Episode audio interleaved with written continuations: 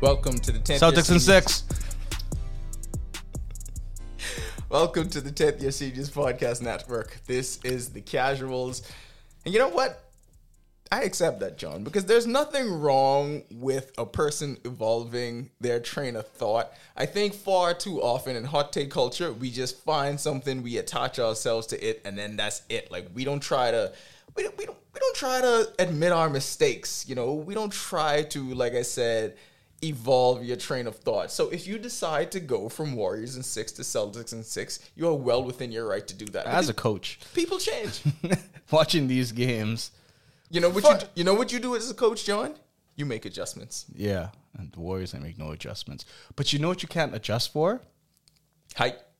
No, be making all your shots. Yeah. Like, You can't adjust for that. What's more? hey, what is a great offense always beats great defense. The Warriors are not great defensively. Let's just put it that way.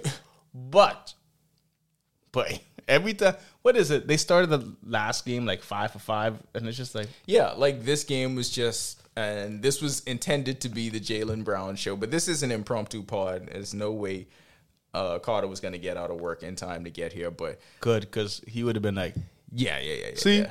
I tell y'all, I told y'all." No, but in the group, you know what? I've been giving him his props. no, we because haven't given him his there's props. no way. But he would have been condescending to us. Of course that's the difference. Like he would have, he would have done it in a way where it would have been like, you got to realize something. Mm-hmm. Carter's a Patriots fan. All he knows how to do is be condescending towards us. Mm-hmm. It's like how he does that. he slick literally calling us stupid. all the time. Yeah. Literally every single year. It's like when he does this wry smile and say, "Yeah, but it's the Dolphins yeah this time." Mm-hmm. Yeah. So like, like that's what he's gonna do with the whole Jaylen Brown thing. And if you listen to our first finals pod, he was completely right on all of that stuff. To the Yeah, point no, no. where in the group I was saying, you know what, this is swinging too far in the opposite direction because even when Jaylen Brown is cooking.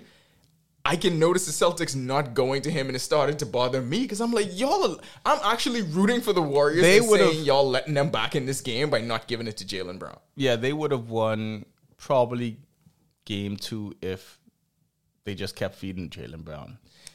But the way that one goes is, and this is something we've been saying, he is not being sold as the superstar. No, of The course not. The superstar to sell It's is Tatum. Jayson Tatum. And we know that because everything and everything is always well, he hasn't done a Kobe thing in a while. But that's gonna change soon, I guarantee that.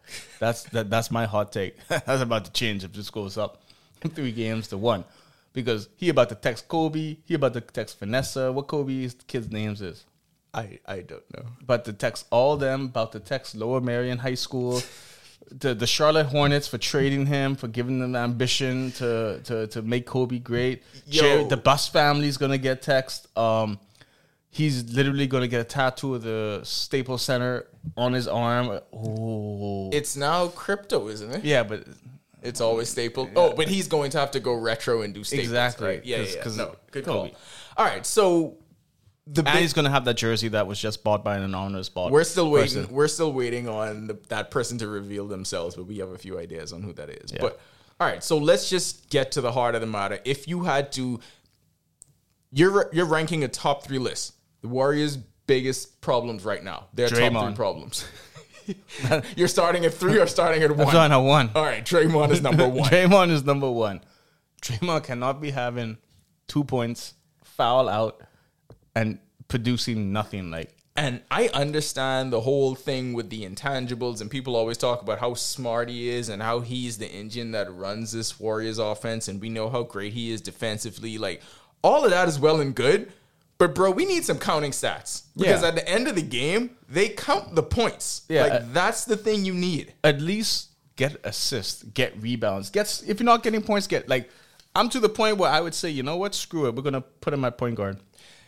My problem, and he kind of is the de facto point guard, but the reason why Not when Jordan Poole's on that court. Well, yeah, that's true. The reason why the Warriors thing worked in the first place, remember when the whole lineup of death thing started, is because everyone on the floor was a threat. There mm-hmm. was a time when you couldn't just sag off Draymond Green because he was taking those threes. That's why it worked. Because when you played him and Iguodala with Harrison Barnes, Steph, and Clay, that's five people that's willing to shoot from the perimeter. So you have a ridiculous amount of spacing.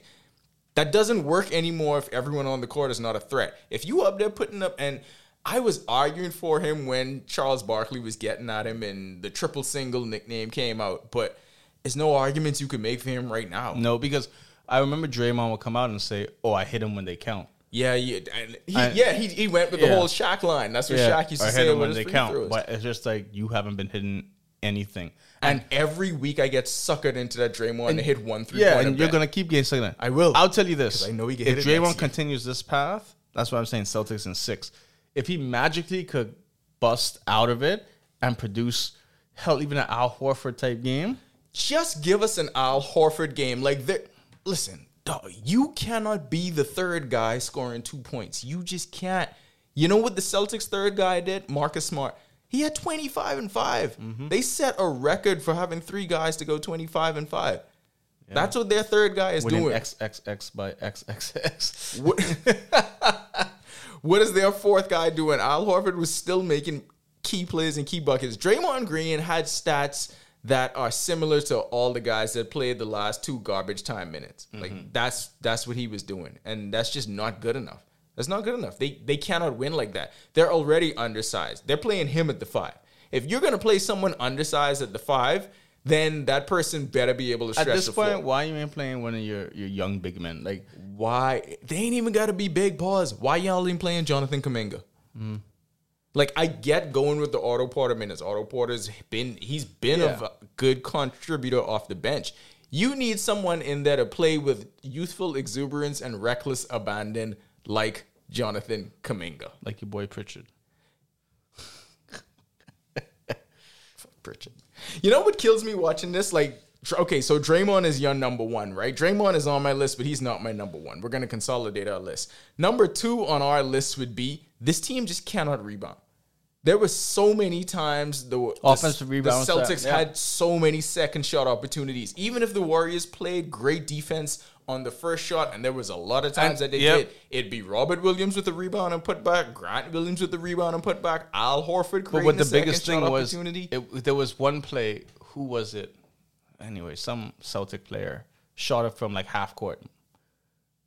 with the, sh- with the shot clock running down, and they got the rebound. And they got the that. rebound, then they got two points a layup out of it, and it's just like not even like they're getting the rebound and hitting the three. They're literally getting into the paint and dominating. because in addition to there not being any rebounding for the Warriors, you know what there is? No defensive presence on the interior. So there's nothing. There's actually there's nobody standing at that rim doing what Robert Williams is doing for the Thirty-one Celtics. to forty-seven rebounds last time. That's- they had they had fifteen crazy. offensive rebounds compared to six. That is a crazy disparity. Like Mm-hmm. even if you're not getting the shot block every time, if you're a Warriors player driving the lane, you're thinking about Robert Williams being there. Points in the paint, fifty-two to twenty-six. gross. And the thing about it is, the Celtics took more threes coming into this series than any other team in the playoffs. Like that's mm-hmm. all they were doing. I think through the first two games, they set a record for teams taking threes in in the in the finals. They legit weren't shooting twos. And now you come into this game in game 3 and just get dominated. And all I was doing watching that thinking was was James Wiseman's injury again? Is there any chance that James Wiseman could play? Because he legitimately would solve every single need that the Warriors team have. Yep. And it sucks that you have a guy, a seven foot athletic center that was drafted number two overall. And that's the exact piece that's missing from your team right now. Because then you have Draymond playing four. You have James Wiseman on the floor. Yeah. No, the Draymond thing, God, two points, four rebounds, three or six, six fouls. So you could almost add up all his items and Nothing. I'm just trying how many turnovers did he have? That's nothing. That's, Two. that's nothing. so in total he had eight negative minus thirteen. I mean, it was it, it was just it's just a poor performance. Yeah, Draymond, my number one, my number two. Yeah, I mean, look, My number two is Kari's terrible hot take of benching Clay. Oh yeah, yeah, yeah. Like of all the people that of all the people that you have problems with in in the Warriors offensive scheme or literally anything the Warriors are doing, I don't know how Clay could have been the problem. Yeah, he was shooting he shot poorly in the first two games and he admitted that. Mm-hmm. We all could see that. But who else was going to be taking these shots? Steph. Steph's gonna get his. Then you want Clay to get his up. But yeah, I'm just man, I'm just looking at this box score and it's just it's stupid. Like it literally is terrible. And I also think that the Warriors don't run plays.